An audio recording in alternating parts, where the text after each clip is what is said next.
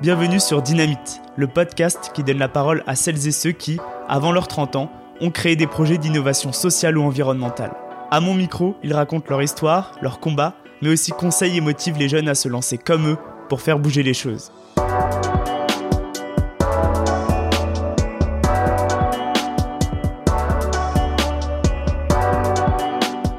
Avec un grand-père directeur d'une maison de retraite, l'engagement est de famille pour Salomé. Alors en 2011, lorsqu'elle rencontre Pierre et son idée de drive responsable et zéro déchet, c'est un coup de foudre sur la personne et le projet. Accompagné par Ticket for Change en 2017, ils se lancent en couple dans cette aventure. En 2018, ils sortent le premier drive tout nu à Beauzelle près de Toulouse. Quelques mois plus tard, Brut les interviews. La petite vidéo de 5 minutes fait 16 millions de vues et fait exploser les commandes. Depuis, le Drive tout nu a ouvert à Lille, Chambéry, Bordeaux et poursuit son développement partout en France. On a discuté avec Salomé des moments marquants de cette aventure, du fait d'entreprendre en couple et en tant que femme, ainsi que de sa vision de l'engagement. Merci Salomé et bonne écoute.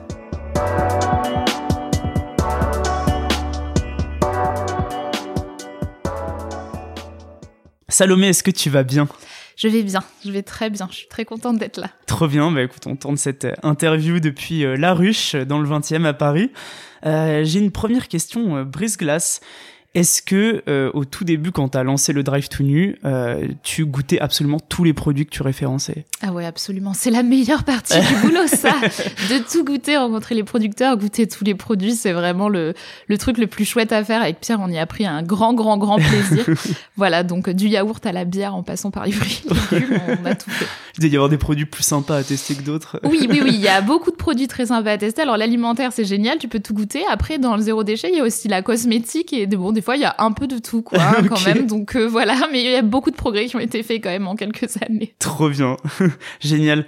Mais écoute, Salomé, je vais te, tu, fais beaucoup de choses, donc je vais te laisser te présenter. Je te laisse le micro. Qui es-tu, Salomé? Alors je m'appelle euh, Salomé Géraud, je suis la cofondatrice du Drive to Nu, qui est un supermarché en drive zéro déchet que j'ai fondé avec euh, mon mari, qui est aussi mon associé, donc à Toulouse il y a maintenant mais, presque cinq ans. Voilà, et puis euh, à côté de ça, je suis maman de Joseph et Zoé, euh, qui sont mes deux petits euh, bouts qui sont arrivés en cours d'aventure, mm. on va dire, parce que quand on a démarré, on n'était que tous les deux, puis maintenant on est une famille. Donc voilà, essentiellement. et tu disais dans une interview que ton grand-père était directeur de maison de retraite. Il y a eu du coup, ça a eu une, un impact sur ton parcours. Euh, est-ce que c'est de là que, enfin, est-ce que tu identifies une période où tu as eu un, un engagement ou euh, est-ce qu'il y a eu euh, voilà un moment où il y a eu un déclic ou est-ce que tu penses que tu ça a toujours été par exemple des valeurs familiales je pense que hum, oui, l'impact de mon grand-père, je pense qu'il a été double. Euh, le premier, je pense que bon, c'est un entrepreneur, enfin c'était un entrepreneur, et ça m'a toujours beaucoup marqué parce que lui, comme ma grand-mère d'ailleurs, c'est des gens que je voyais beaucoup, beaucoup, beaucoup travailler. Euh, voilà, bon, c'est une époque où lui, hein, particulièrement, était euh, très, très investi dans bah, dans le développement de ses maisons de retraite. Alors d'abord, il était coiffeur, il avait des salons de coiffure, puis il est passé dans ce domaine du médico-social, et je l'ai toujours vu hyper impliqué et pratiquement jusqu'à mourir en fait. Il a hmm. vraiment été euh, sur le terrain. Et d'ailleurs, c'est peut-être un peu à partir du moment où il a été un peu empêché d'aller travailler que le enfin que sa santé a décliné. Donc euh, voilà, j'ai grandi dans cette valeur travail vraiment qu'il avait lui-même transmis euh, à ses enfants et donc à ses petits-enfants. Travailler, c'était très important, bien travailler. donc ça c'est la première chose et la deuxième chose effectivement, donc lui était directeur de maison de retraite et moi chez moi assez assez jeune, ça a suscité vraiment un, on va dire un souhait d'avoir de l'impact sur cette euh, finalement sur les personnes âgées au global. Donc c'est une population, je trouve, qui est absolument euh, un âge qui est peu respecté. Euh, voilà, en général, en France, en enfin, en France et en Europe, peut-être moins que dans certaines autres régions du monde où les aînés ont une place qui est beaucoup plus honorée. voilà. Et, et donc c'est une population vulnérable de laquelle j'avais particulièrement envie de prendre soin. Donc euh, j'ai commencé mon parcours, euh, voilà, euh, moi-même en tant que responsable d'établissement médico-social. Et puis ensuite j'ai travaillé pour, dans une association qui faisait du soutien à la recherche pour la maladie d'Alzheimer et les maladies apparentées. Donc voilà, toujours ce souhait en fait mmh. d'avoir de l'impact. au départ social, pas forcément environnemental. Moi mon déclic il était plutôt social au départ. L'environnement c'est venu, voilà, en complément un petit peu plus tard. C'est un peu ma rencontre avec Pierre, mais c'est surtout ça que je garde euh, de mon euh, papy. Trop bien. Et du coup, toi, t'as fait Sciences Po. Euh, t'es parti à San Francisco et c'est là où tu rencontres Pierre, c'est ça? Ouais, exactement. Mm. Euh, je suis pas, j'ai fait Sciences Po et donc euh, bah Sciences Po, t'as deux, enfin t'as d'abord deux années d'études et puis après tu dois partir en année de césure. Et cette année de césure, moi j'ai choisi d'aller la passer euh, à l'étranger, donc je voulais aller loin parce que je voulais connaître personne. Euh, donc je suis partie, j'ai débarqué avec mes deux petites valises à San Francisco. Alors c'était assez Enfin, c'est impressionnant pour moi parce que moi j'ai grandi dans le Var, j'étais jamais vraiment sortie de la ville dans laquelle j'avais grandi. Et là j'ai débarqué dans cette grande ville euh, avec euh, voilà avec mes bagages, je parlais pas anglais et donc c'était une sacrée aventure et ça m'a bien fait sortir de ma zone de confort. En plus, je suis passée euh, des cours assez traditionnels à Sciences Po de sciences politiques, d'économie, de droit public, euh, enfin voilà toutes les matières un peu traditionnelles qu'on peut retrouver dans ces études, à être stagiaire au musée de la bande de la bande dessinée. Donc tu vois aucun rapport avec avec de près ou de loin avec avec le parcours classique et ça me voilà c'est une année qui était vraiment géniale parce que ça m'a permis de découvrir plein de choses et de faire de très belles rencontres. puisque je suis repartie, euh, pas, pas tout à fait avec Pierre dans mes valises, mais presque. Donc euh, voilà, c'est plutôt plutôt une belle rencontre. Trop bien. Et du coup, quand tu euh, quand tu reviens euh, quasi euh, peut-être même avant, je crois, la, la, sortie de tes études, on te propose ce poste de directrice euh, d'EHPAD. Euh, puis ensuite, du coup, tu as eu ce, ce, poste aussi de, de coordinatrice pour, pour cette association. Donc, tu as toujours eu cette, cet engagement. Euh, et euh, Pierre, lui, c'est de lui qui est venu cette idée du drive tout nu, il me semble, hein, c'est ça? Ouais, tout à fait. Alors, en fait, Pierre, il a lui un, un parcours d'ingénieur agricole. Et dans le cadre de ses études, c'est vrai qu'il a eu l'opportunité de faire beaucoup de stages dans des pays en voie de développement. Et quand on a un petit peu voyagé, c'est vrai que la question des déchets, en France, c'est un peu magique. Et là, d'ailleurs, c'est assez magique parce qu'on est à Paris, il y a une grève des éboueurs en ce moment même où on se parle. Et là, d'un coup, on se rend compte hein, de la quantité de déchets qu'on produit mm. parce que bizarrement, il n'y a pas la magie habituelle de je jette dans la poubelle et ça disparaît le matin. Donc, euh, donc voilà, là, on se rend compte de la quantité de déchets euh, accumulés. Mais bon, voilà, dans beaucoup de pays, c'est comme ça. Les systèmes de collecte ne sont pas organisés du tout. Et donc, euh, c'est très, très visuel, cette quantité.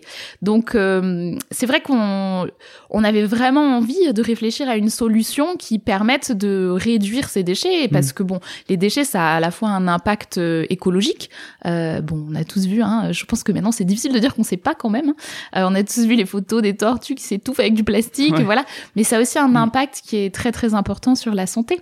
Mm. Parce que les plastiques, dans les plastiques, il y a beaucoup de perturbateurs endocriniens. Les perturbateurs endocriniens, ils sont présents absolument partout et c'est générateur de cancer, c'est générateur de plein de problèmes, de tout un tas de problèmes de santé. Et voilà, donc on avait très envie d'avoir de l'impact là-dessus. Et c'est vrai que autant Pierre, tu vois, il vient d'une famille où récupérer c'est tout à fait naturel. Il a vraiment grandi là-dedans. D'ailleurs, c'est un, un accumulateur né. Hein. Enfin, moi, ça fait dix ans que je vis avec lui. Il conserve la, enfin même plus maintenant, mais il conserve la moindre vis, le moindre truc, tu sais, l'adepte du, voilà, au cas où ça peut servir. Voilà. Euh, donc, euh, il récupère absolument tout.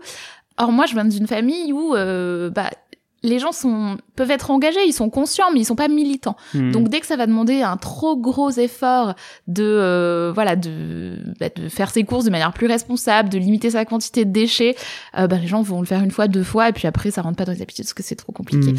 Donc euh, voilà, cette idée, elle est vraiment partie de, elle est vraiment partie de son parcours et de, va de un petit peu après de la croiser avec le mien et comment est-ce que on pouvait réfléchir à une solution qui simplifie un peu la vie là-dessus quoi. Ok.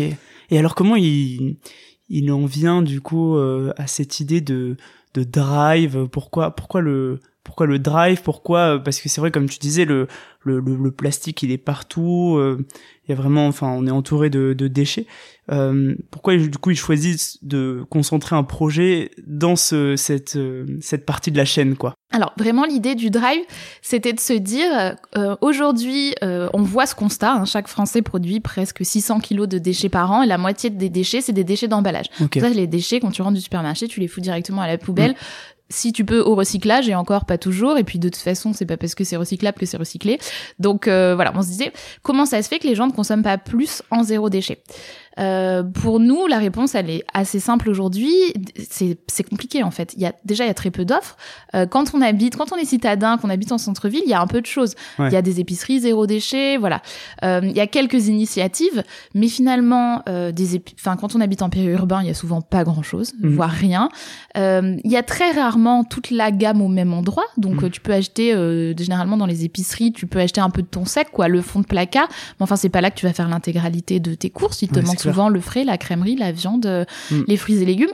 Donc on s'est dit, il faudrait quand même qu'on réfléchisse à une solution qui, on va dire, qui allie toute la simplicité d'usage que tu retrouves dans au supermarché classique, parce que tout le monde tape sur les supermarchés classiques, mais tout le monde finit dans les supermarchés classiques parce que c'est simple, mm. il y a tout au même endroit, les prix sont à peu près, euh, voilà, sont à peu près corrects pas toujours cohérent, mais bon, voilà, correct pour le porte-monnaie.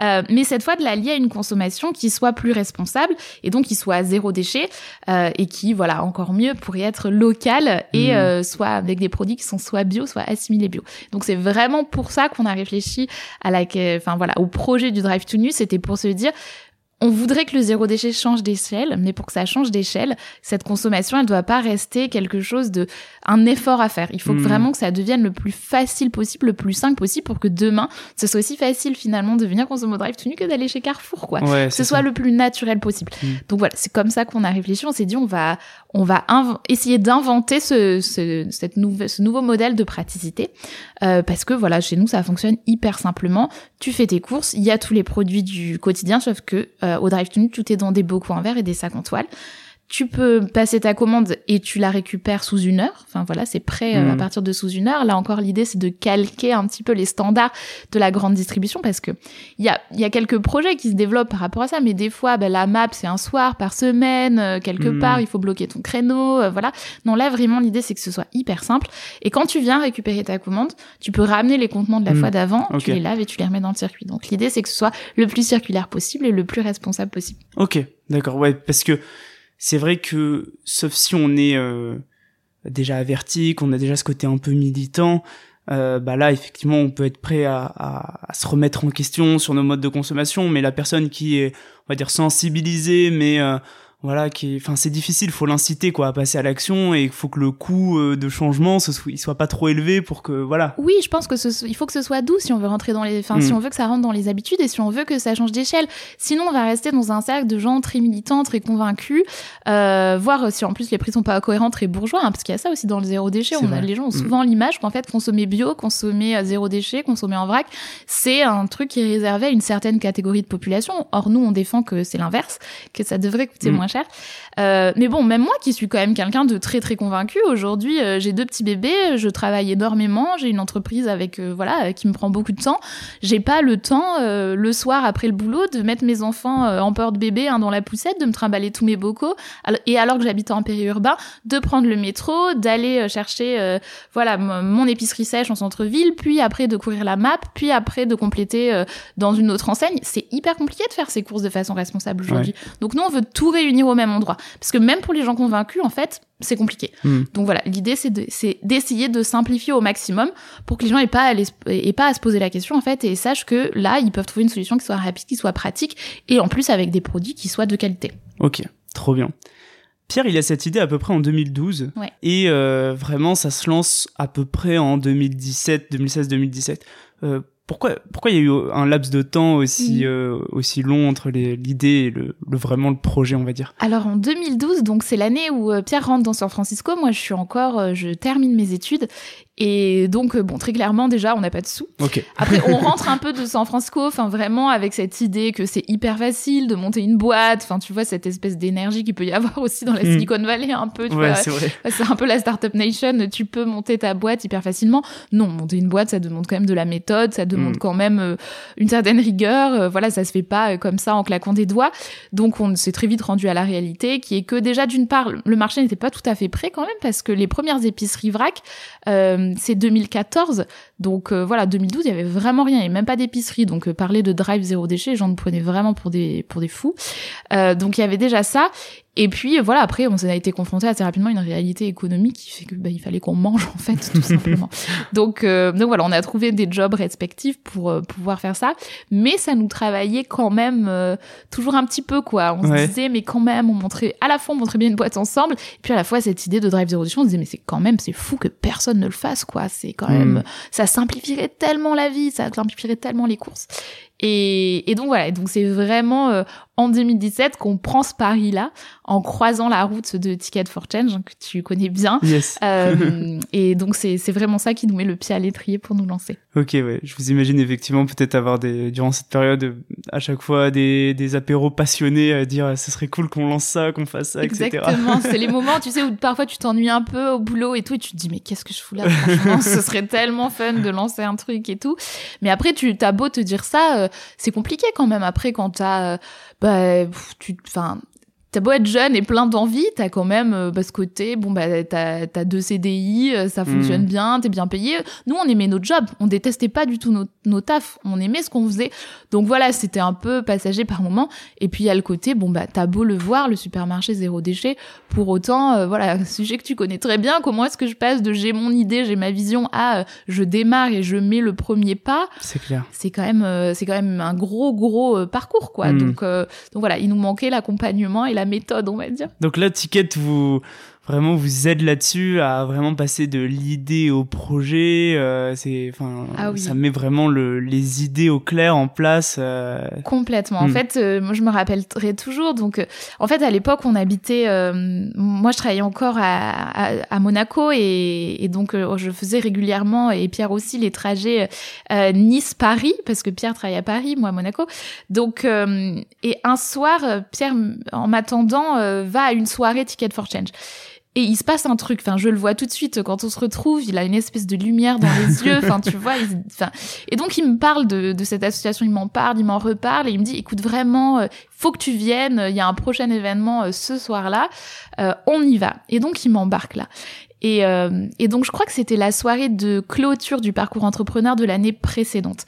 Et vraiment, là, je vois euh, sur scène tous ces entrepreneurs sociaux qui avaient vraiment tous ces gens dans la salle en fait qui n'avaient qu'une envie, c'était de consacrer les 80 000 heures qu'ils ont à passer à travailler à changer le monde en fait, à euh, un projet d'utilité sociale ou environnementale.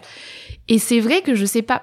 Tu sais, des fois, tu rencontres des gens où tu où t'es dans des endroits et tu te dis, mais là, c'est ma place en fait. C'est hmm. complètement aligné. Et c'est vraiment ça qu'on a ressenti quand on était dans cette communauté, dans cet environnement, que ce soit l'énergie qui se dégageait de cette soirée, que ce soit les gens avec qui on a discuté, que ce soit ce qui transparaissait vraiment euh, dans dans la salle, chez les entrepreneurs, chez. Enfin, et on s'est vraiment dit. Enfin, moi, je me rappelle être sortie de là et me dire, euh, non, mais l'année prochaine, en fait, c'est nous là. Enfin, c'est nous sur scène. Je... Enfin, voilà. Et donc à partir de là, on a mis vraiment tout notre cœur à nous dire, ben, euh, on le prépare en fait, on le prépare pour de vrai ce dossier de candidature. tous les ans, ils font un appel à projet pour ce fameux parcours entrepreneur, donc qui dure six hmm. mois et qui t'accompagne vraiment. C'est à la fois un parcours d'inspiration qui est fabuleux parce que donc on avait un tour en bus à la rencontre d'entrepreneurs euh, du changement euh, et puis il y avait des ateliers très concrets en fait pour t'aider voilà sur le modèle économique, enfin de voilà sur ton business canvas, sur la communication, sur enfin sur le juridique. Il y avait vraiment un un parcours hyper complet d'outillage et d'inspiration. Donc on a mis beaucoup de cœur à préparer ce dossier. Euh, et voilà, puis on a été pris du coup. Alors c'est rigolo parce que euh, quand on a eu la réponse, on était encore dans un train entre Paris et Nice. Donc euh, en plus ils étaient durs tickets, ils ont attendu. Je crois qu'on devait avoir les réponses avant minuit. Tu vois, on a eu la réponse genre à 23h55. Enfin, tu vois le truc. Donc on a sauté de joie dans le train. On était trop contents. Le, le reste du wagon a rien compris, je pense. Mais... donc donc voilà. Et on s'était promis vraiment que si on était pris, ben on, y allait quoi. On se ah ouais, coup du destin quoi, en mode il faut y aller quoi. Ouais, il faut y mm. aller. On s'est dit, on n'a pas deux fois une opportunité de, de suivre quelque chose comme ça et de s'écouter et de voilà d'essayer de, de vraiment aligner euh, ce qu'on a envie de faire avec euh, voilà qui on est. Et donc on s'est dit on lâchera nos CDI. Bon, après quand même euh, passer l'excitation, tu te dis bon alors du coup ça ça veut dire très concrètement que euh, nous on se mariait quelques mois après, donc on va se lancer en couple. Euh, on avait tous les deux des enfin des situations assez chouettes. Euh, ben on lâche tout, donc euh, voilà plus de revenus, plus rien. Qu'est-ce que ça veut dire quoi? Donc voilà après il a fallu quand même ce, ce petit courage là de se dire on y va. Mais bon on savait que c'était un risque quand même qui était mesuré parce que euh, bon, déjà, on est tous les deux, enfin voilà, on, a ce luxe-là entre guillemets hein, mm. quand même de se dire bon, on était diplômés euh, tous les deux, donc tu te dis bon, au, au pire quoi, au pire euh, j'essaierai de retrouver du travail dans quelques années. bon, c'est pas très grave quoi. au pire, voilà, mm. au pire ça marche pas et bon, ben au mieux ça ça fonctionne et on aura voilà et au pire on aura appris quelque chose au milieu quoi. Donc il y avait vraiment ce, ce côté-là. Ok, mais est-ce que c'est justement ce que j'allais dire Est-ce que tu as eu un peu peur aussi de d'entreprendre en couple. Je pense qu'on te pose souvent cette question mhm. parce que euh, on a souvent euh, l'image de bah c'est quand même difficile entre associés aussi de, de, de trouver alors là en plus quand c'est ton conjoint euh, c'est enfin il y a quand même d'autres choses est-ce que toi en plus enfin j'imagine qu'il y a plein de gens qui t'ont dit t'es sûr t'es sûr? Et comment justement t'as surmonté peut-être ce truc de dire en fait oui peut-être que je suis sûr ou peut-être que je verrai bien euh? Je crois que j'ai jamais eu peur. Moi, par contre, il y a beaucoup de gens qui ont, qui ont peur pour toi. peur pour nous. Ouais, Vraiment, il y avait mm. vraiment ça. Il y avait beaucoup de gens qui projetaient des choses en disant euh, c'est très dangereux, euh, faites attention. Alors euh, un petit peu dans la famille parfois, et puis et puis voilà dans nos cercles proches ou d'ailleurs chez d'autres entrepreneurs qu'on a pu rencontrer et qui mm. nous disaient attention, ça se cadre en fait. Et mm, peur, nous, on l'a jamais, on n'a jamais vraiment eu peur. par contre, on s'est dit bon peut-être que s'il y a tellement de gens qui lèvent des boucliers et des drapeaux, on essaye de le cadrer quand même un petit peu. Donc on a essayé de cadrer un peu les choses à notre manière, euh, voilà, avec une charte exactement, euh, qui définissait quelques règles importantes. Euh, mais on est très complémentaires et surtout, je pense que voilà, on a beaucoup beaucoup d'amour l'un pour l'autre et hmm. du coup on se parle beaucoup et, ça a toujours été très clair de toute façon que euh, c'était nous d'abord, voilà, mm. c'est nous le socle des choses, les racines, euh, c'est nous. Et après, on fait fleurir et on fait pousser les choses mm. par-dessus. Donc, si à un moment ou à un autre, ça avait mis les choses en péril, on aurait trouvé des solutions. Voilà, et on est encore confiant aujourd'hui là-dessus parce que c'est pas toujours évident. Hein. C'est vrai que ça comporte des challenges d'entreprendre en couple. Il y en a plein, il y en a tout le temps. Euh, mais on est toujours très confiant sur le fait que il y a pas à avoir peur de ça. Et à l'inverse, quand même, euh, moi, je dis souvent aux gens qui viennent, parce que du coup, on a beaucoup de gens qui viennent nous voir maintenant pour des conseils sur l'entrepreneuriat en couple. et euh, on dit aussi, euh, prenez-le sous un autre prisme. C'est aussi une opportunité magnifique. C'est hmm. beau, en fait. C'est très, très beau. Vous vivez des choses avec l'autre euh, et vous rentrez dans un niveau d'intimité, de connaissance de l'autre, dans un niveau d'intimité, de ressenti, de vécu qui est merveilleux, en hmm. fait. C'est incroyable de vivre ça avec la personne qu'on aime. Et c'est très, très, très riche. Euh, aussi pour le couple et pour la famille. Ouais. Donc, euh, oui, c'est challengeant et à la fois, hmm. c'est très beau. Et puis, je lisais, du coup, sur la charte, c'est intéressant parce que c'est vraiment des choses qui cadrent euh, bah, je crois qu'il y avait genre euh, de pas parler du projet après une certaine heure ou dans les mm. temps de famille, euh, de aussi voir qui en fonction de sa compétence a le dernier mot. Enfin, c'est des choses quand même qui anticipe de potentiels euh, moments de surmenage ou de conflit et qui comme ça ça cadre et ça permet d'éviter enfin de gagner un petit peu de temps quoi. Donc euh, c'est hyper intéressant. On a essayé de discuter avec plein d'autres entrepreneurs qui avaient entrepris en couple pour qu'ils nous partagent un peu leurs bonnes pratiques. Alors ce qu'il y a c'est qu'au début on a rédigé quelque chose et on était très rigide hein, là-dessus. Donc on avait cette charte effectivement avec on n'en parle pas avant telle heure on n'en parle pas après telle heure. Euh, alors il y a des choses qui sont restées. Par exemple euh, sur les domaines de compétences et la complémentarité euh, de l'un avec l'autre, ça s'est resté. Je pense que c'est fondamental, mais c'est pas que fondamental quand on entreprend en couple, c'est fondamental quand on entreprend avec un autre associé en fait. Être complémentaire et ne pas se marcher sur les pieds, euh, je pense que c'est hyper important. Après, voilà, il y a, des choses qui forcément évoluent. Euh, Aujourd'hui, oui, parfois, on en parle après une certaine heure, avant une certaine heure, mais on a trouvé aussi notre équilibre au fur et à mesure. On a brodé, nous mmh. aussi, nos propres règles autour de tout ça. Donc, au début, c'était très rigide. Maintenant, c'est plus souple. Mais il y a quand même quelque chose à la base. Et quand ça tire vraiment, tu vois, tu parlais d'un peu de surmenage, ou quand on voit que, voilà, ça tire un petit peu, euh, on peut toujours revenir à ça et se dire, alors, attends, qu'est-ce que, qu'est-ce qui déconne là, un petit mmh. peu? Euh, voilà. Il y a quand même notre base et elle est importante, quoi. Mmh. Elle est importante. Et alors, si on revient sur le, le lancement du, du, premier Drive tout nu, chez Ticket, euh, ce qui est intéressant, c'est que il y avait un, un, expert qui vous challenge sur le fait de de prototyper la solution en fait euh, rapidement, euh, de pas attendre d'avoir le supermarché pour voir si ça marche quoi. Exactement. Et ça, je pense que c'est c'est là, enfin, j'allais dire c'est là, c'est difficile de choisir le plus bel enseignement de ticket, mais bon, il y en a tout un tas. Mais il y a vraiment ce côté, euh, allez-y. Euh, le plus rapidement possible, allez confronter votre solution au marché parce que euh, tant que c'est dans votre tête, c'est tout beau, c'est tout joli, c'est très sécurisant hein, d'avoir son idée dans sa tête. Euh, et d'ailleurs, moi, j'ai vu beaucoup, beaucoup de gens autour de moi garder ça très longtemps et aller d'incubateur en incubateur en incubateur en accompagnement Mmh, ouais. et finalement ne jamais vraiment confronter euh, la solution à des bénéficiaires ou à des clients. Euh, mais c'est pas comme ça qu'on apprend en fait. Mmh. Pour apprendre et pour euh, changer ou pas, parce que nous on avait cette idée de drive, on est resté sur cette idée de drive entre l'idée de départ et ce qu'on a aujourd'hui. Il n'y a pas énormément de choses qui ont Ouais. changé finalement. Donc on n'est pas toujours obligé de se dire on va pivoter à 460 degrés. euh, c'est pas vrai, pas toujours. Mais par contre, ça permet très vite d'aller voir s'il y a un marché ou pas. Donc il faut trouver des manières de tester le plus facilement possible et à moindre coût sa solution. Et on n'est pas obligé euh, pour tester euh, voilà euh, une gamme de produits de se dire j'attends d'avoir le supermarché avec 200 000 euros d'investissement initial euh, Mm. et euh, le logo parfait. euh, voilà, Ouais. non pas du tout. Je crois qu'il faut revenir au cœur du truc qui est euh, qui est l'opérationnel, qui est le métier et parce que ça permet déjà de tester euh, s'il y a s'il y a des clients, ça permet d'avoir des retours et toujours d'être voilà de d'itérer, de d'être de construire là-dessus et puis ça permet à soi aussi de voir si on aime ce métier-là parce que tant qu'on n'a pas Mm. testé en fait à titre personnel, c'est difficile de voir si on aime entreprendre. Mm. Euh, voilà parce que entreprendre c'est pas être dans un parcours d'incubation, c'est pas ça entreprendre. Entreprendre c'est être euh, voilà, c'est être sur le terrain et c'est tester sa solution. Et après euh, voilà, et après la développer éventuellement.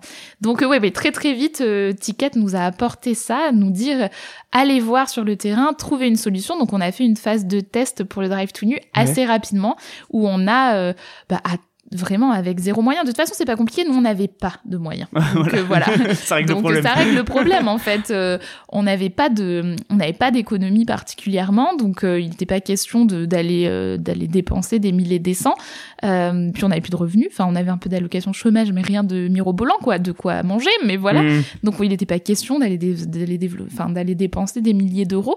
Donc euh, voilà, on a fait un petit stock de produits, on a fait un site internet un peu à la mano sur Shopify avec un pote, mais ça c'est gratuit en fait. Ouais. Et après euh, et après voilà, on a essayé, on a rameuté la terre entière pour nous aider euh, dès qu'on pouvait sur euh, euh, sur euh, sur des endroits où on pouvait aller pour vendre nos produits, euh, sur euh, des gens qui avaient envie de nous aider euh, sur le démarrage, la communication, comment faire. Et c'était très chouette parce que je pense que une des forces qu'on a tous les deux, c'est qu'on on a beaucoup d'énergie et on génère aussi beaucoup de d'engagement autour de nous. Donc ça nous a aussi permis que plein de gens aient envie de nous aider un petit peu quelque part. Et ça, au démarrage, voilà, c'est un autre un autre des très beaux enseignements de Ticket, c'est parler de votre projet partout, Mm. tout le temps et dès le début, parce qu'en fait, ça va attirer des gens à vous aussi et des gens vont avoir envie de vous aider, de vous conseiller. Et, et ça, c'est magique. Surtout quand on a une idée, il faut pas la garder pour soi, tout seul dans son coin. Non, Ouais. au contraire, faut en parler à tout le monde. Les gens vont faire des retours euh, et, et, et ça va susciter tout un tas de choses vertueuses en fait. Et Mm. donc, il y a des cercles vertueux qui vont se mettre en place. Donc euh, voilà, ça c'était vraiment le démarrage du Drive to Au tout début. Et c'est ça qui, parce que ça a marché et Ouais. parce que très vite ça a trouvé sa clientèle, on s'est dit bon ben là il y a un potentiel, on va y aller quoi. Trop bien. Et du coup, t'as ce, ce, ce, cette plateforme Shopify où ils commencent déjà à référencer des produits. Comment, comment ça se passe euh, Comment tu fais connaître le projet euh, Donc c'était du coup, enfin opérationnellement, c'était dans la région de Toulouse à ce moment-là, c'est ça? Oui, vraiment Ouais. la phase de test c'était à Toulouse. Donc euh, en fait, ce qui s'est passé, c'est qu'on a fait une phase de test qu'on a appelée la course zéro déchet à l'époque, euh, qui a été d'ailleurs euh, conçue avec, j'en parlais tout à l'heure, de gens qui ont envie de vous aider, Ouais. qui a été conçue avec une une agence de com qui, qui travaillait à l'époque à Toulouse et qui accompagnait par an un projet en pro bono. Et donc, ils nous ont accompagnés à réfléchir à comment est-ce qu'on pouvait faire parler de ce projet-là. Et donc, on avait nos produits et on s'est associé à des lieux dans Toulouse pour aller les distribuer une fois par semaine. Et donc, on a fait connaître un petit peu le projet en faisant une petite campagne de presse à l'époque, complètement gratuite, hein, parce qu'on n'avait pas du tout de moyens. Mais voilà, on a envoyé un communiqué de presse à quelques contacts Ok. de, voilà, de journalistes et ça a bien pris, en fait. La fois, elle a bien pris, elle a bien été relayée sur Toulouse. On a fait pas mal de petits événements aussi qui ont été assez fédérateur, euh, voilà, avec avec des gens qui simplement trouvaient le projet chouette, avaient envie d'en parler, avaient envie de le relayer. Et c'est comme ça que petit à petit, ça s'est fait connaître. Et voilà, mais ça a été un, un, un gros travail en amont quand même cette phase de test parce que quand tu n'as pas de moyens, et ça c'est assez formidable, tu compenses aussi par la créativité. T'es obligé mm. de réfléchir à comment tu peux faire pour sortir des clous et être plus créatif. Et d'ailleurs, c'est quelque chose qu'on essaie de continuer à insuffler tout le temps parce qu'après tu grandis après ton équipe elle grandit tu lèves euh, des fonds ou mm. pas d'ailleurs mais nous on a levé des fonds et alors, continuer à insuffler cet état d'esprit de toujours réfléchir à périmètre contraint, alors que ben, il y a quand même un peu de trésorerie sur le compte. Bon, chaque euro a une vocation, hein, très clairement. Euh, on n'est pas là pour accumuler, voilà. Mais euh, donc voilà, c'est comment est-ce que il faut jamais être trop trop confortable non plus, parce que je trouve que ça permet d'être plus créatif. Voilà. Et alors, comment ça s'est passé le donc petit à petit, il y a, cette plateforme euh, qui commence à prendre, ce, ce, challenge de la course zéro déchet. Euh, comment ça s'est passé le, le, lancement du premier drive euh, tel qu'on le connaît euh, aujourd'hui? Mais alors comme ça fonctionnait très bien cette phase de test, on s'est dit on va y aller, on va on va enfin on, va lancer le premier drive. Donc on s'est dit on va lancer dans la zone où ça a le mieux fonctionné parce que là on sait qu'on a quand même un, un bassin de clients potentiels et donc bah là on a fait les choses de façon très méthodique en fait. Hein. On avait déjà on a fait une petite campagne de financement participatif. Le fait d'avoir fait une phase de test, c'était été génial parce qu'en fait quand on a été voir les banques pour se faire prêter les premiers euros en fait d'investissement matériel pour le drive on avait déjà des données. On avait des données sur notre nombre de clients on avait des données sur notre panier moyen on avait des données sur la récurrence de nos clients. Donc ça permettait d'avoir quand même un petit peu de concret plus que d'arriver de débarquer de dire au doigt mouillé bon bah prêtez-moi euh, tant de milliers d'euros euh, sur mon idée il y avait déjà un petit peu des choses. Donc euh, donc après on a on a eu on a recherché un petit peu de financement bancaire hein, au démarrage avec la nef et le crédit coopératif qui nous ont fait confiance. Et euh, l'objectif, c'était d'ouvrir le premier donc à Toulouse, au nord. Euh, voilà, premier drive tout nu. Et donc on a ouvert, on a recruté une première salariée qui était préparatrice de commandes, Sarah, qui aujourd'hui est toujours avec nous, mais un poste qui a beaucoup, beaucoup évolué depuis forcément. Et, euh, et voilà, puis ça a très bien fonctionné. Il y a eu énormément de visibilité presse, notamment autour du drive tout nu, notamment hein, le média brut hein, qui était mmh. venu nous voir, euh, qui nous a fait ce cadeau euh, merveilleux de, de nous mettre en lumière. Et ça a fait un énorme buzz et c'est aussi ça en parallèle de, ben, du reste des campagnes qu'on avait mm. lancées parce que ben ils viennent ils sont pas venus ils n'ont pas connus par l'opération du Saint-Esprit. il y avait eu plein de travail presse avant. Euh, mais c'est essentiellement cette vidéo qui a fait que ben d'un coup ça a boomé ça a décollé. Euh, voilà. Donc euh, petite crise de croissance à ce moment-là qui est plutôt des bons problèmes à mm. avoir quand tu te lances. Mais du coup euh, voilà c'est comme ça que l'aventure Drive elle a démarré et, et que de nous deux et Sarah, on est devenu une équipe et puis euh, voilà que ça a continué de grandir. Et l'endroit du, du, premier drive, hein, vous avez tout de suite senti que c'était euh, le bon endroit. Est-ce que vous avez eu des difficultés à le trouver? Enfin, ah, L'endroit du premier drive, c'est c'est une histoire. Euh, alors on est allé. Euh, bon, déjà l'idée c'était de, de trouver dans le lieu. C'était un des lieux de la phase de test qui avait très bien fonctionné, la commune de Beauzel. Donc on savait qu'on voulait s'implanter dans cet endroit. on a cherché un local c'est le plus compliqué hein. dans le retail de toute façon. Enfin la localisation c'est hyper euh, important donc trouver le bon local. Par contre, alors bon, c'était une le local drive c'est une ancienne boucherie et quand on est arrivé, en fait, c'était fâché avec le propriétaire. Du coup, c'était affreux ce local. Il y avait du sang sur les du sang d'animal sur les murs. Euh, ils avaient cassé les clés dans les serrures. Ils étaient partis ah pour te dire avec les chiottes. Enfin voilà, c'était vraiment quand on est arrivé dans cet endroit, euh, il fallait vraiment se projeter. Alors c'est là qu'on voit la complémentarité, hein, parce que Pierre était surexcité. Moi, j'étais là, mais jamais ici. En fait, c'est juste pas possible. Et donc Pierre a dit non, mais si si avec un bon coup de voilà, avec un bon coup de ménage, et un peu de travaux, ça va le faire. De javel, ouais. c'est ça. Euh, et donc euh, donc voilà, donc c'est comme ça qu'on a trouvé euh, ce lieu et et donc ouais, ça a été long en fait de trouver le le bon le bon local hein, parce que on a mis plusieurs mois et parce qu'on voulait pas se tromper et au final voilà c'est comme ça quand on a fini par trouver par contre voilà il fallait être prêt à dégainer assez rapidement ouais c'est ça donc au tout début vous bah, j'imagine un peu de bricolage. Enfin, c'est parti pour euh, pour aménager tout ça. Vous avez quand même ça. C'est c'est là où on voit l'intérêt de de vite tester, se faire connaître. Vous avez quand même cette base de clients qui est là et qui du coup, bah, j'imagine, voilà, ça il commence à y avoir quelques clients. Comme tu l'as dit, il y a vraiment cette vidéo brute qui donne un coup de lumière au projet énorme avec 16 millions de de vues. ben, justement, comment on, gère aussi cette phase où, euh, bah, si on arrive à avoir un, buzz comme ça a été le cas, comment on gère le fait que d'un coup, tu as un afflux de gens et surtout que ça, à la fois que comment dire gérer le, le flux et aussi en même temps que ça retombe pas aussi aussi sec que c'est monté quoi. Ouais. Bah alors ça a été euh, quand même euh, enfin c'était un peu c'était à la fois trop bien et à la fois la cata parce qu'il faut s'imaginer un truc où nous on n'avait pas assez de produits, on n'avait pas assez de bocaux, on n'avait pas assez de gens pour mettre les produits dans les bocaux, enfin ça n'avait aucun sens en fait cette, ce moment-là. Donc euh, bah on a géré avec beaucoup d'huile de coude et pas beaucoup de sommeil hein, très clairement, il y avait pas trop de solutions donc on a rameuté autant de produits qu'on pouvait mais ça n'avait aucun sens, les gens voulaient venir tester mais du coup ils achetaient genre une brosse à dents euh, une orange. Enfin, ça n'avait hmm. pas de sens en fait. Donc euh, voilà. Bon, euh, l'idée c'était ce qui était à la fois génial et à la fois un peu stressant, c'est de se dire on avait peur que les gens viennent sur le site se disent en fait ils ont rien et donc ce soit déceptif et qu'on perde énormément de gens sur ce côté-là.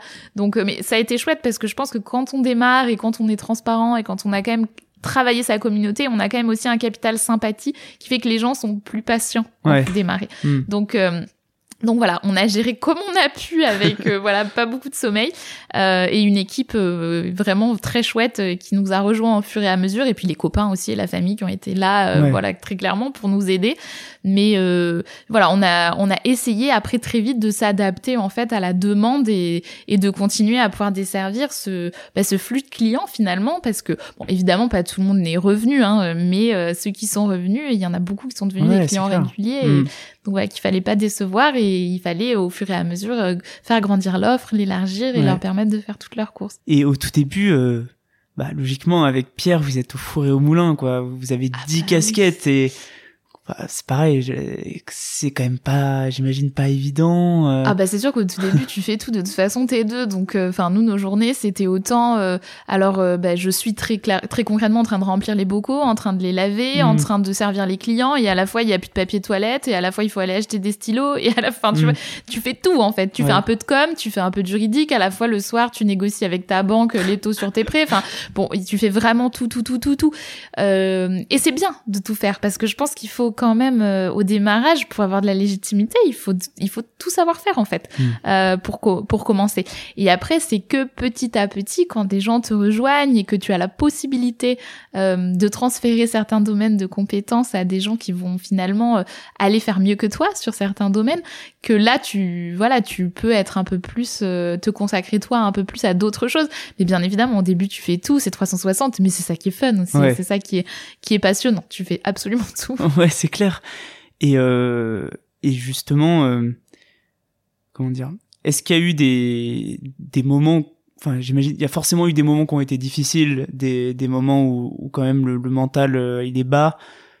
Comment tu comment tu les traverses euh, ces moments difficiles? Comment tu arrives à, à, à t'accrocher à te dire en fait non, je, je sais que c'est il faut que j'insiste, que c'est la bonne idée quoi? Ah bah, je pense que oui, des moments, on en a tous. Hein, de toute façon, on a, tu traverses des moments qui sont difficiles euh, euh, dans la vie de l'entreprise. C'est-à-dire, il y a des moments humainement qui sont moins faciles que d'autres. T'as des périodes aussi qui sont hyper dures à gérer. Nous, quand on a, nous, on a géré le Covid aussi, qui a été mm. un moment qui était très rude quand même, hein, parce mm. que bon, alors déjà, nous, on venait, on a accouché. Enfin, moi, j'ai accouché là, en plein Covid. Euh, donc, et le mm. Covid pour les drives, c'était une époque monumentale. Enfin, nous, on a, on a fait des chiffres d'affaires qui étaient énorme, donc il fallait gérer ça, euh, mais tout en étant euh, pas vraiment là et pas vraiment dispo. Donc heureusement qu'on avait vraiment une super équipe, particulièrement Sarah qui était sur place et qui gérait plein de choses. Euh, mais bon, c'était pas facile, c'était pas un moment évident parce que les gens étaient stressés. Euh, parce qu'à l'époque, enfin, tu te rappelles, il y avait pas, il y avait, il y avait pas de masque, on savait pas, on avait l'impression que tout le monde mourait tous les quarts d'heure. Enfin, je veux dire, c'était mm, mm, quand mm. même une hyper anxiogène. C'est des, des métiers qui étaient quand même un peu, euh, après les soignants bien entendu, mais qui étaient quand même des métiers considérés comme essentiels. Du coup, euh, on c'était quand même en première ligne. Mais donc, donc il y avait tout ça. Puis nous, on récupérait en plus des bocaux sales de chez les gens. Donc, tu vois, qu'est-ce que c'était, qu'est-ce qu'on faisait, comment gérer ça? Donc, il y a eu ça. Et, et, effectivement, bah, de temps en temps, comme tout le monde, toi, à titre personnel, t'as aussi des coups de mou, quoi. Donc, euh, je crois que là, tu as plusieurs choses. Déjà, nous, t'as la force d'être deux. Enfin, c'est assez génial parce que c'est quand même rare que les coups de mou arrivent mm. en même temps. Donc, euh, quand on en a, ben, c'est super chouette de pouvoir euh, se reposer un petit peu sur l'autre pour se remonter et voilà. Donc ça, c'est bien. Et après, je crois que c'est aussi hyper important d'avoir un petit peu sa boîte à outils à soi, en fait, avec ses ressources et savoir qu'est-ce que tu vas activer, qu'est-ce que tu vas chercher. Et à ce titre-là, ben, il y a il y a des réseaux hein, qui sont vraiment géniaux, euh, desquels tu peux t'entourer. Ticket en est un, euh, nous Make Sense en est un autre. Enfin voilà, il y a hum, il y a une communauté aussi d'entrepreneurs que tu peux appeler, des gens qui sont passés par là avant toi. Et ça, euh, c'est aussi très précieux parce que c'est des choses que tu peux aller déposer. Il y a des choses que tu peux pas forcément tout déposer auprès de ton équipe tout le temps. Euh, voilà, parce que tu peux être vulnérable. Il y a quand même un sujet de vulnérabilité devant les équipes. C'est possible et voilà. Pour autant, peut-être mm. que tu peux pas tout dire tout le temps et tout déposer mm. tout le temps parce qu'il faut quand même quelqu'un bah, qui, soit un peu capitaine et qui, qui donne de l'énergie, pas de l'angoisse. Mm. Donc euh, donc il faut aller trouver aussi parfois toi ta ressource en dehors de ce cercle-là euh, pour pouvoir déposer les choses et donc voilà à ce titre-là avoir sa propre boîte à outils et ses propres outils de ressources c'est hyper important. Ouais, c'est hyper intéressant. C'est hyper intéressant, je pense vraiment ce conseil d'avoir ses propres choses et puis peut-être d'aller voir ses pairs euh, qui sont tous passés par des moments difficiles. Pour, Exactement faire le plein de motivation, quoi. Exactement, parce que déjà, bon, t'as as souvent l'impression que ce que tu traverses est très propre à toi, mais en fait, très souvent, c'est très universel, en mm. fait, et il y a de fortes chances qu'un entrepreneur l'ait déjà vécu avant toi. Donc, euh, donc ça, c'est hyper précieux. Et puis après, ben, on a tous euh, des lieux, des endroits, des, des podcasts, des livres, des choses qui nous redonnent de l'énergie. Et donc, il faut savoir ce qui, à soi, euh, te redonne de l'énergie parce que personne n'est à 200% tout le temps. Et puis, il faut se préserver aussi parce que tout ça, c'est un marathon, c'est pas un sprint. Hein. L'idée, c'est de tenir sur la durée. Moi, le drive j'ai pas envie que ça dure 5 ans, j'ai envie que ça en dure 50. Mm. Donc, j'ai, voilà, il faut aussi se préserver et être capable de dire, bah là, en ce moment, c'est un peu trop pour moi. Comment je prends du recul Comment je récupère de l'énergie et, et, voilà. Et ça, ça a été, c'est, hyper, euh, hyper intéressant. Enfin, moi, je sais que j'ai eu des moments comme ça où euh, bah, j'ai pu appeler notamment bah, les fondateurs de Ticket for Change à l'époque, qui, qui, eux se sont parfois octroyés des moments en fait hein, de prise de recul, des fois plusieurs mois. Euh, voilà, en sortant du projet, en allant récupérer de l'inspiration par ailleurs, parce que je pense que tu ne, enfin, c'est c'est un peu comme avec les enfants. Je pense que tu peux donner que quand ta carafe à toi, elle est pleine en fait. Hein, mm. Sinon, si c'est vide, c'est hyper compliqué. Et donc, tu peux pas transmettre de l'énergie et du leadership si toi, t'es dans un espèce de truc un peu mi-figue, mi-raisin où t'es pas en forme, quoi. Mm. Donc, euh, ouais, faut aussi prendre soin de soi et c'est pas de l'égoïsme. Je pense que, euh, on va dire que bah, diriger une boîte, euh, particulièrement une boîte dans l'économie sociale et solidaire, comme c'est de l'impact, tu peux quand même avoir tendance à donner beaucoup de choses, à te drainer beaucoup parce que mm. t'es ça, ça, passionne en fait, ta mission te passionne. Donc euh, forcément, tu as toujours envie de donner plus, mais attention, il faut aussi, je pense, vraiment se préserver et faire attention à soi. Et ça, c'est un gros sujet, je pense, parce que il faut tenir sur le long terme et il faut être euh, capable de, de donner du leadership et de l'inspiration aux autres. Et toi, justement, c'est on en discutait en, off, c'est c'est intéressant parce que a priori sur le papier, on pourrait se dire ouais, mais dis donc Salomé, elle gère aujourd'hui euh, plusieurs drives, euh, euh, elle, elle a deux enfants, c'est une Wonder Woman. Et justement, le, le, jour de la journée de la femme, tu mettais un témoignage où t'expliquais qu'en fait, il fallait casser cette idée de la Wonder Woman, que c'était pas ça et qu'en fait, c'était trop difficile de tout mener et qu'il fallait faire des choix, quoi. Oui, exactement. Alors bon, ça, c'est un peu mon, mon grand combat. Mais c'est vrai que moi, j'ai grandi en plus avec ce discours-là beaucoup. Et ce discours-là, je le comprends, attention, hein, parce que euh, parfois nos mamans et nos grand-mères aussi, euh, elles, euh, elles ont été dans des générations où en fait, t'avais pas trop le choix. Si tu voulais prouver que t'étais à la hauteur des hommes, eh il fallait en faire trois fois plus que tout le mmh. monde et, il s'agissait pas de d'avoir le moindre équilibre en fait vie personnelle vie professionnelle en fait. Si tu voulais accéder à des choses à responsabilité, fallait se battre. Donc ce discours-là, je le comprends aussi. Après, moi, je défends un petit peu autre chose, qui est que aujourd'hui, on valorise à l'extrême cette euh, cette, cette cette image de la Wonder Woman. Alors, elle, a la même, la même chose qu'on avait avec le corps des femmes, finalement, où on a objectivé un espèce de truc pur et parfait euh, euh, physique. On fait la même chose avec un espèce de modèle qui gérerait absolument tout sur tous les plans, à la fois sur le plan entrepreneurial, avec sa propre boîte, à succès bien sûr, hmm. mais aussi euh, euh, tout le temps zen, avec un jus vert le matin, du yoga trois heures par jour, et puis voilà, et des enfants parfaits. Non, ça, ça c'est pas possible, ça n'existe pas, ça nulle part. On essaie beaucoup de nous le faire croire sur les réseaux sociaux. Moi, j'ai très peur d'ailleurs quand je parle de ma vie sur les réseaux sociaux euh, que les gens pensent qu'il euh, y a un truc, il y a un espèce de truc parfait, que j'ai une recette magique. Pas du tout. Enfin voilà. Je pense qu'effectivement, on peut pas. Euh, on peut pas tout avoir et qu'il y a des choix à faire et qu'il faut juste les assumer pour être bien avec soi. Mais mm, non, clairement, euh, on peut pas tout faire et moi la première, euh, je fais pas tout et je défends quelque chose qui est plus doux, euh, voilà, autour de, de cet équilibre ou pas. Enfin, je pense qu'il faut que bien tout le monde fasse comme il a envie, mais qu'il mhm. faut arrêter de survaloriser un espèce de modèle parfait qui qui, qui met les femmes en échec en fait tout le temps de, de fait parce que ça n'existe pas parce que ça n'est pas possible. Hmm.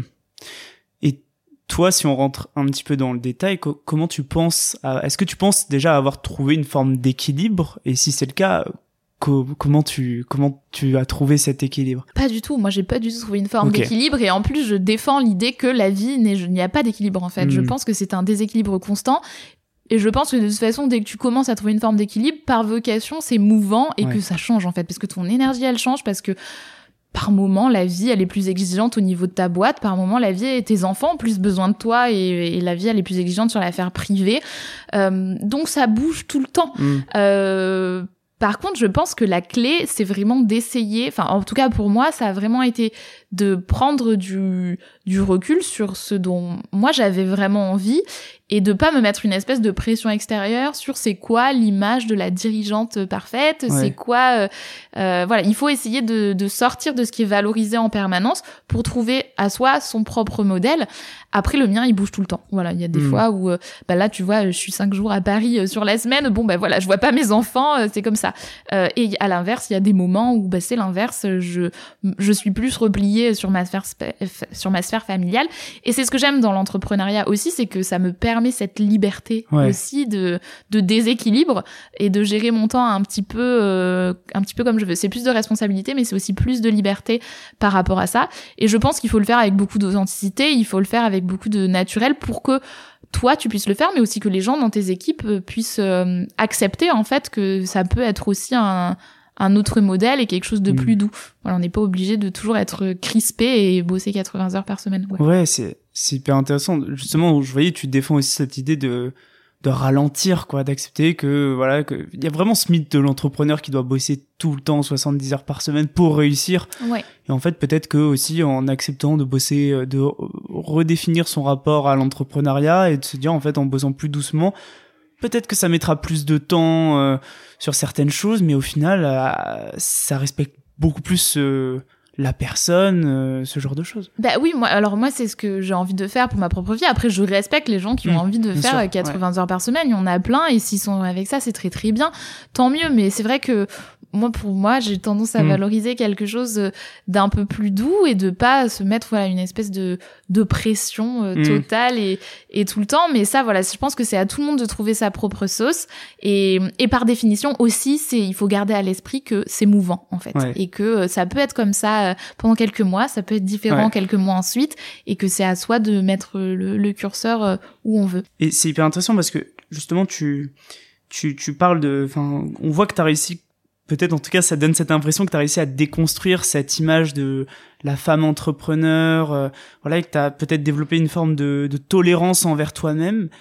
Est-ce qu'il y a des choses qui t'ont aidé à déconstruire cette image? Ouais, il y a, je pense que, ouais, il y a pas mal de choses qui m'ont aidé et notamment, je pense que la plus importante, c'est du coaching en fait. Ouais. Moi, je me suis fait accompagner euh, dans la sur la question enfin avec Pierre hein, tous les deux sur la question de la posture du dirigeant sur la question de voilà du management d'équipe parce que en fait ce qui s'est passé aussi c'est que nous du coup en 4 ans on est passé de 0 à 40 hmm. enfin de 2 pas de 0 de, de, hmm. de, tous les deux à 40 et, et en fait on n'était pas préparé à ça en fait. Et ça tout ça ça s'apprend sur le tas. Et ta posture et ton métier il évolue tout le temps. C'est ce qu'on disait tout à l'heure au départ tu fais un milliard de trucs euh, à la fois tu as tous les rôles. Puis après tu recrutes des experts, des gens qui deviennent, qui sont par définition, et c'est bien normal, et c'est la logique de toute entreprise, qui sont meilleurs que toi dans certains domaines. Et toi, tu passes à un rôle aussi de mise en musique et d'orchestration et de leadership. Et donc c'est un nouveau rôle encore.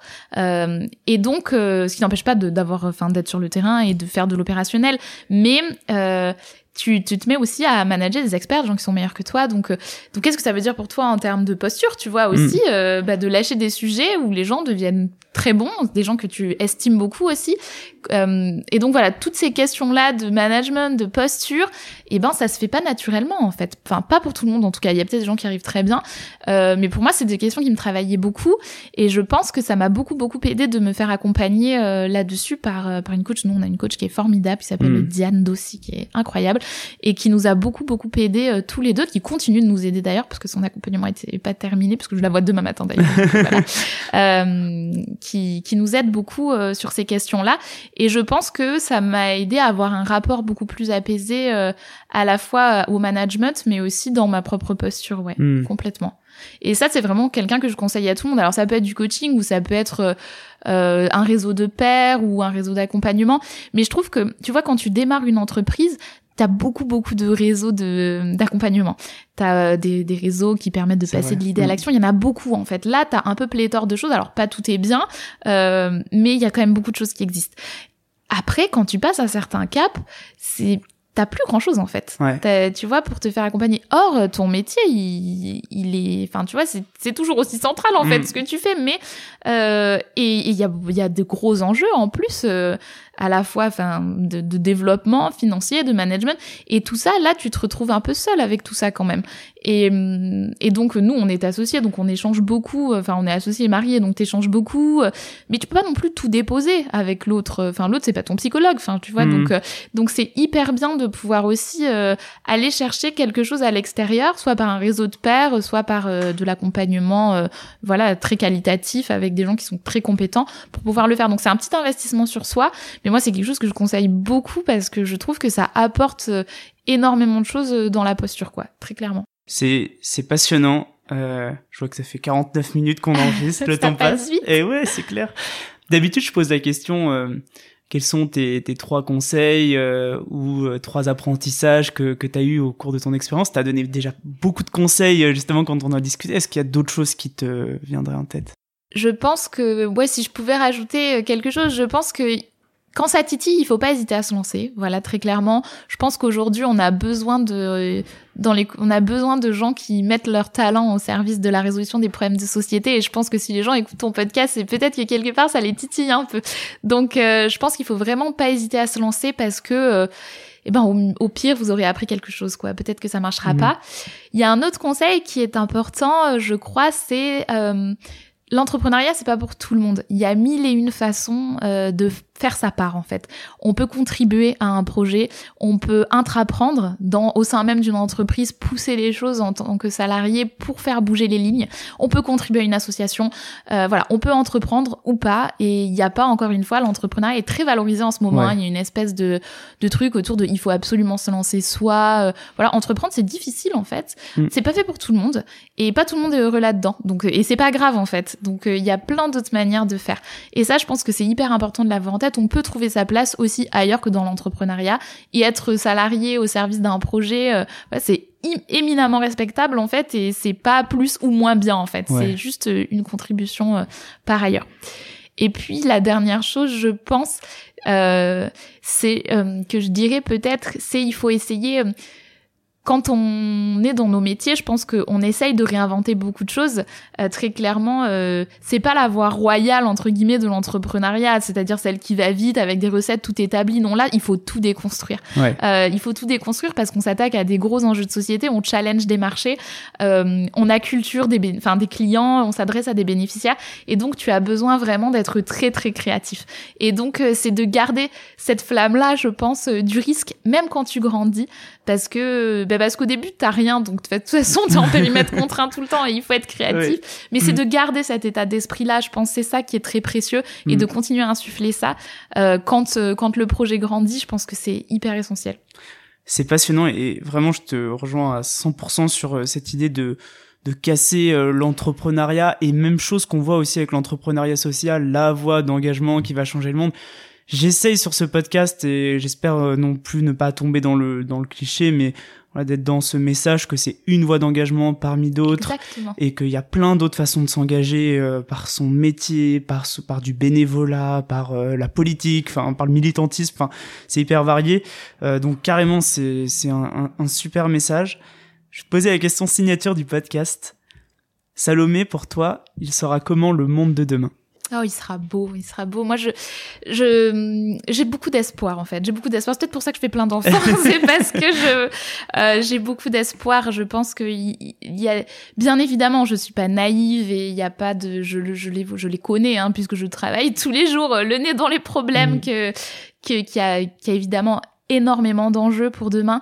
Mais je crois qu'il y a plein de choses qui se passent. Je crois que euh, euh, il y a une belle relève euh, avec des, jeunes qui ont aussi une prise de conscience. Encore une fois, je suis pas naïve avec le fait que je, je pense c'est pas généralisé encore sur l'ensemble de la population, qu'on est que l'écosystème de l'économie sociale et solidaire doit grandir, doit se développer. Mais quand même, on sent un frétillement et et quand je vois moi le, le nombre de personnes, le nombre de talents merveilleux qui ont travaillé dans des groupes tout à fait classiques et qui aujourd'hui ont envie de rejoindre des projets impact, euh, quand je vois les enfants, euh, le naturel avec lequel ils peuvent faire les choses, euh, alors que nous, on était à des années-lumière de ces préoccupations-là quand on était petits, je me dis il y a plein d'espoir. Donc moi, je suis une grande grande optimiste sur cette question et je crois que on a, il y a encore plein plein de choses à faire et en tout cas, nous, on n'est pas prêt d'abandonner le, truc, quoi. J'espère bien. Merci beaucoup, Salomé, pour ce moment. Merci. C'est un bel épisode avec vraiment les coulisses de cette aventure. Il y a eu beaucoup de conseils qui ont été donnés par Salomé, comme le fait de parler de son projet à un maximum de personnes, de le confronter au terrain, de travailler sa communauté, d'être transparent, de prendre parfois du recul pour souffler et de se faire accompagner sur la posture entrepreneuriale. Un des messages forts, c'est également de casser cette image de la Wonder Woman qui réussit tout ce qu'elle entreprend et que quand on veut, on peut. Ce n'est pas possible, il y a forcément des déséquilibres qui se créent à un moment ou à un autre, des obstacles et des barrières que parfois on ne peut pas surmonter, et survaloriser ce modèle met, de fait, beaucoup de femmes dans l'échec. Si on veut favoriser l'inclusion des femmes dans le monde entrepreneurial, ce n'est sûrement pas le bon moyen de le faire. Merci d'avoir écouté Dynamite. Si vous avez aimé cet épisode, n'hésitez surtout pas à mettre plein d'étoiles sur vos plateformes de podcast préférées, à suivre Dynamite sur Instagram dynamite.podcast et en parler un maximum autour de vous. Vous pouvez également m'envoyer des messages pour me faire part de vos remarques ou de vos questions, ça m'aide vraiment à améliorer le projet. Je suis Jérôme Codias, créateur de Dynamite, un podcast engagé pour mettre en lumière d'autres modèles pour cette nouvelle génération afin d'imaginer une société plus juste et durable. Merci et à bientôt